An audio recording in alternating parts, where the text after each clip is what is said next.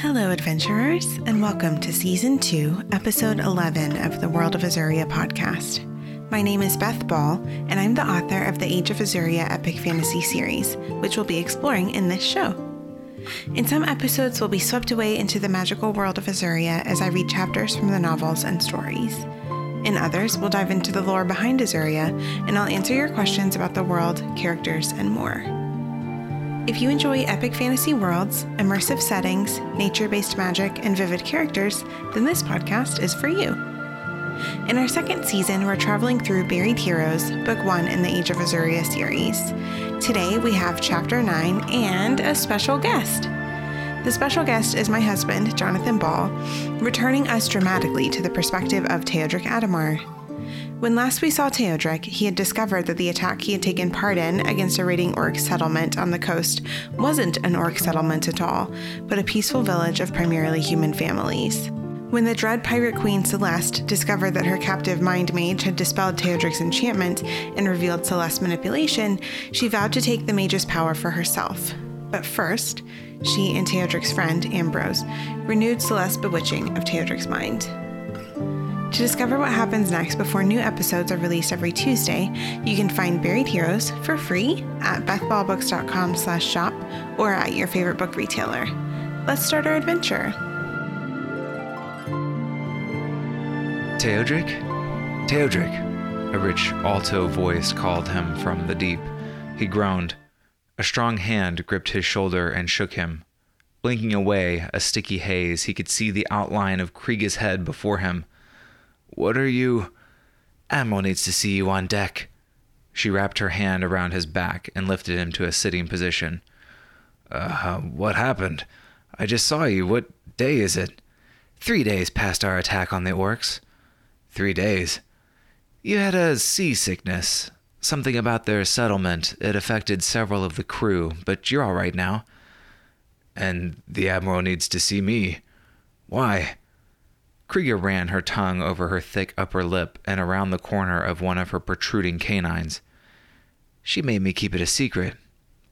A flood of warning rampaged through his system. Danger. There's nothing to worry about. She needs your help with something. Teodric sighed deeply. Very well. Thank you, Kriega. I'll gather myself and be up shortly. He changed into a fresh shirt and a vest and combed his hair back and tied it into a knot. After a swig of water and with boot buckles fastened, he made his way above decks. My sweet musician, good morning. The Admiral sauntered over, golden sword sheathed at her side, and kissed him, half on the cheek and half on his mouth. Celeste's lips tingled, bursts of energy that flashed across his skin. He stepped back, surprised. She winked, pleased with herself. We're so relieved you've made a full recovery, my dear. On instinct, Teodric scanned the deck for Ambrose, but there was no sign of the navigator. Was Ambrose in some sort of danger? Celeste stared back at him, eyebrow raised, waiting. Uh, sorry, Admiral, I'm simply taken aback by your kindness and your concern for my. What had Kriega called it? Illness. The first mate said you wished to speak with me. Her ruby lips spread over perfect white teeth. I have some exciting news for you. She wrapped an arm around his waist and walked him over to the port side of the ship. The heels and toes of her boots clipped against the deck's polished wood, each sending a ripple of the captain's presence out to her crew. Tell me, Teodric, what do you see on our far horizon? He squinted at the landmass ahead of them, so small as to be barely visible. I'm not certain from this distance, Admiral. She preferred to be the one in charge, and this test was a different sort of game than one that involved his knowledge of Azuria's western lands. Celeste withdrew a golden telescope from a hook on her belt and twirled it in her fingers before she handed it to him. Here. She pressed her body against his. They hadn't been sexually intimate for more than a year. Was he supposed to not be aware of that? Or be smitten with her all over again? She did like to think of herself as irresistible, and, at first, that was usually true. Look again. Her whisper tickled the inside of his ear. It would be safer to play along for now. He glanced down at her with a half smile and a low chuckle in his throat. She'd liked that before. With a flourish, he unspooled the telescope and pointed it at the mass of land. The port city of Nortalan unfurled before him. His blood ran cold. She'd done something to his mother, and here he was playing along with her sick game and waiting for the reveal. A few ships floated at the docks, two of her own and a scattering of merchant vessels. It uh, seems we're sailing for Nortalan, Admiral. Very good. She twirled her fingers through a loose strand of hair at the nape of his neck. And why might we be approaching Nortalan? I haven't the faintest idea, Admiral. He turned back to her, a purr in his voice. Please don't say it's for Aurelia. Please don't mention her at all. Look in the harbor for a golden ship. He'd noticed it the first time, one of the two with her flag. Was it Steinvus's ship? The Dread Ascari or something like that? I'd see her, Admiral. She's beautiful. Hmm. Celeste waited for him to turn back to her and gripped his chin between the sharp nails of her thumb and her pointer finger. She drew his head closer to hers. It's yours. Her eyes flashed, delighted with her surprise. It had to be a trick. I, I, I don't know what to say, Admiral. Of all the sailors you have to choose from. Was she waiting to divulge something more?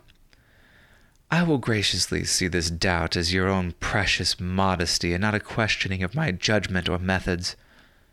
Teodric widened his eyes and mixed fear and alarm in his expression. Uh, beautiful Admiral, forgive me. I am simply. What was she looking for? Amazed at your generosity in selecting someone such as myself. You have served me, her eyes glinted at the double meaning, quite well in the past. I should like to afford you the opportunity to do so again. It would be my pleasure. Teodric curled up on his cot below decks. A captain, but why had she chosen him? It could still be a trap. Celeste had pulled similar tricks before. He searched back through the stories in his memory. The closer he peered, the foggier it became. A holdover from the sickness, nothing more. They would arrive in Nortalan at dawn the next day. Mother, I've been made a captain of my own ship, he would say. That's very nice, dear. Can we return to Linolen now? Your father is waiting for us. Should he tell her again that he had spent two fruitless years searching for his father? Or should he allow his mother her fantasy that one day Frederick Adamar would return to her safe and sound? Uh, please, sir, if you could spare just a moment of your time. I'm looking for a human man with dark brown hair. He's.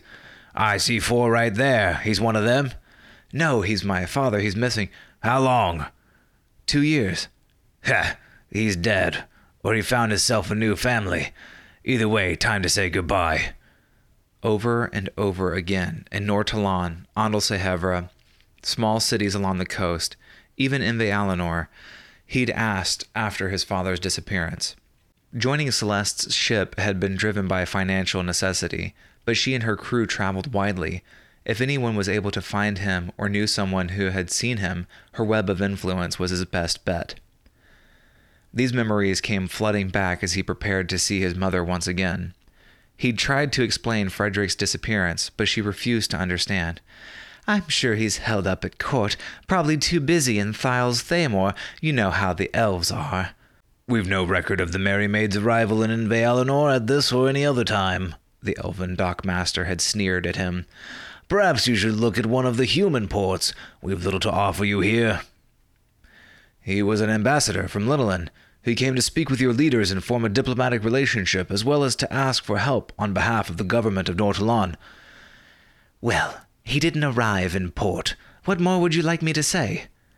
Teodric shook his head, trying to put the memories in the back of his mind. They didn't help and only served to cause further pain.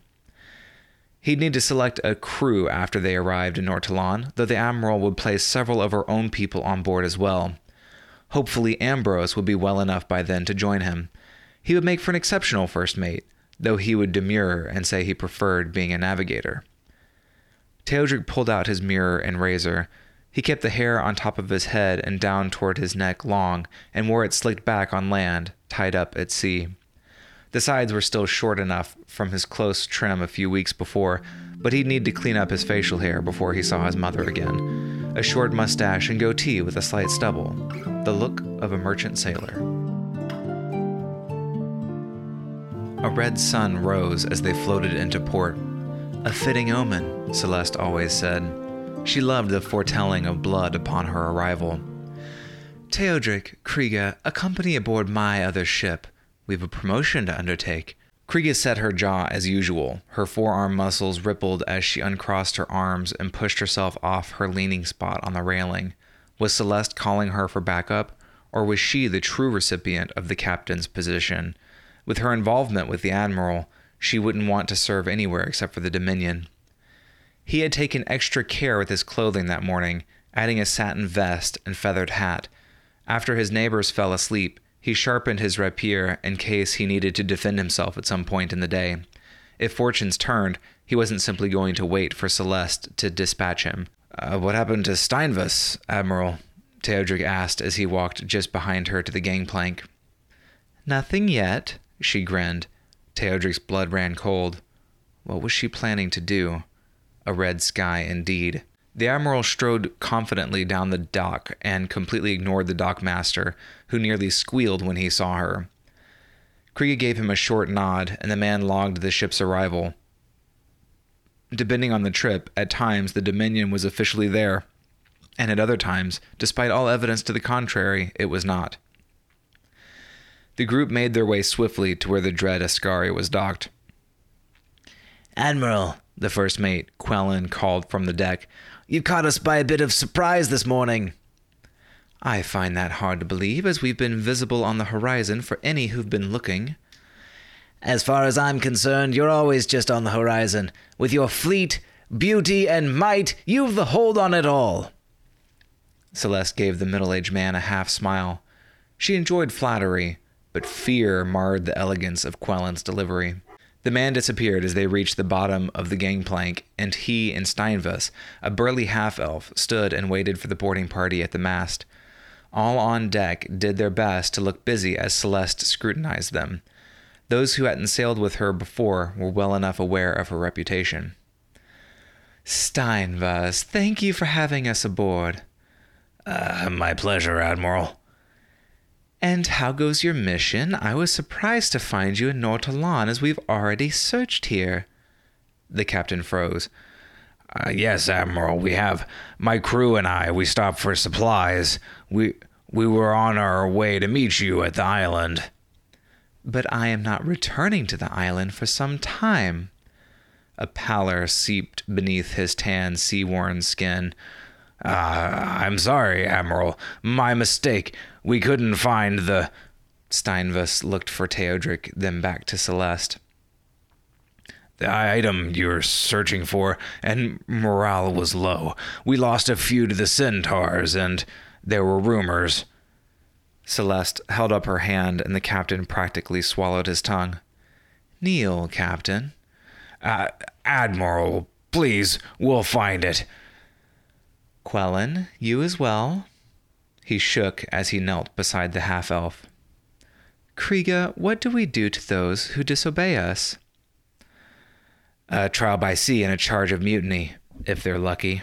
And if they are not? The Blood Eagle is a favorite of mine, Admiral. Steinvus trembled. Teodric had never seen the torture performed, but from his reaction, the condemned captain had. He sobbed and bit his lip so fiercely to quiet himself that beads of blood formed where his lips met. What is the punishment for mutiny, Teodric? Death, Admiral. Why did she have to be one of the predators who played with her food? Very good. Do it. Her low voice purred the execution command. Steinvus shook, the tendons in his arms taut as he gripped his hands together and tried to hold them still. Please, Admiral. She hissed at the begging half elf and looked at Teodric. Now. The groveling man turned to him, tears falling from his brown eyes. What stories leaked away there, things only Steinvus would know. his own versions of the people he had loved and loathed, the identities of each person he'd known cut short by the extinguishing of this one's life, limiting thereafter who they would be in another's eyes. Please, he whispered. His mother had said something similar, hands clasped together, almost bowing at the feet of Duke Amastasia as they were expelled from the castle, sent on a diplomatic mission across the sea without an end date to their service on the document signed by the king himself. Bile rose from his stomach up to his throat. It was because of him that the Duke had acted against his family. He'd done nothing but try to free Eliath, the woman he. Teodric mentally shook off the thought of her. How many people had this man killed in his service to Celeste? How many crew members in cold blood for only the whiff of dissatisfaction with their captain, or to take a greater portion of the allotted 10% of the treasure? The shaking man's eyebrows knit together. Teodric contemplated mercy. What Steinvus's life could be like if he were allowed to live. Teodric dying in his stead, and Celeste's blind rage at disobedience.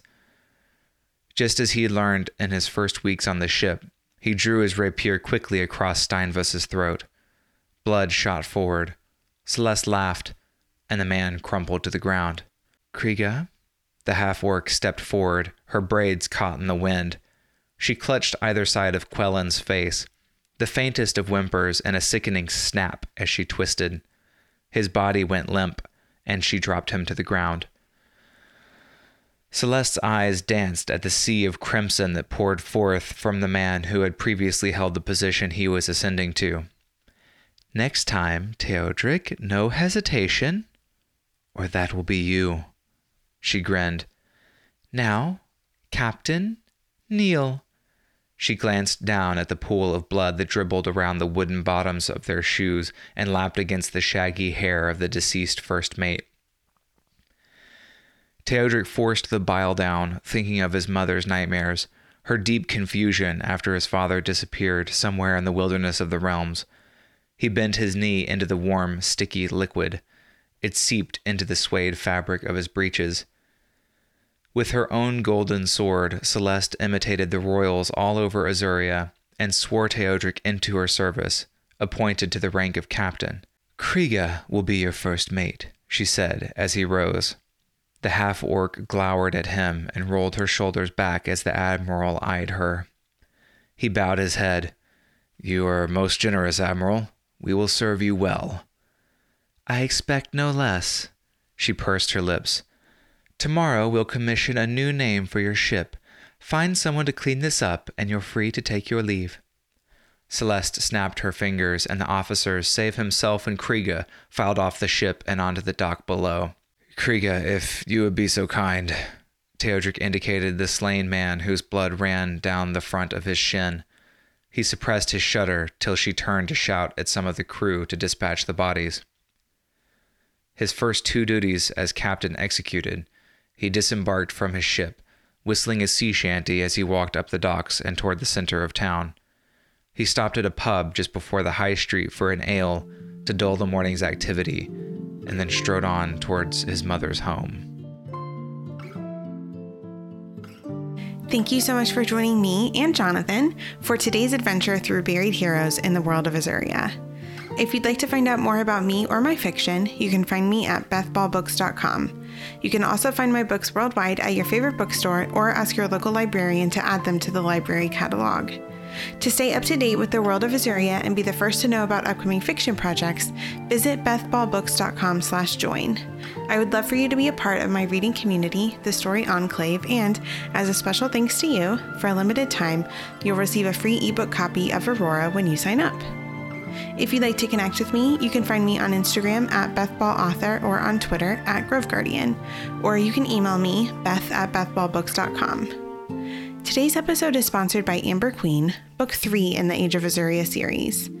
Amber Queen picks up our hero stories after the events of Hadvarian Heist, book two. I won't say more here to avoid spoilers, but it's a really fun and exciting novel. You can pre-order your copy of Amber Queen at bethballbooks.com slash shop or at your favorite bookseller. If you enjoyed our time together today and would like to hear more stories set in Azuria, you can support the podcast on Patreon at patreon.com slash Press. Look for the Fae and Damon tiers. We return to Buried Heroes next Tuesday, July 13th, for Chapter 10, where we venture back to the Vagervale Wood with Eliath and Yvain. The theme song for this podcast was created by Garrett Rose of The Bardic Inspiration, who you can find on Instagram or Patreon at The Bardic Inspiration. Happy travels, and I hope that we'll be adventuring together again soon.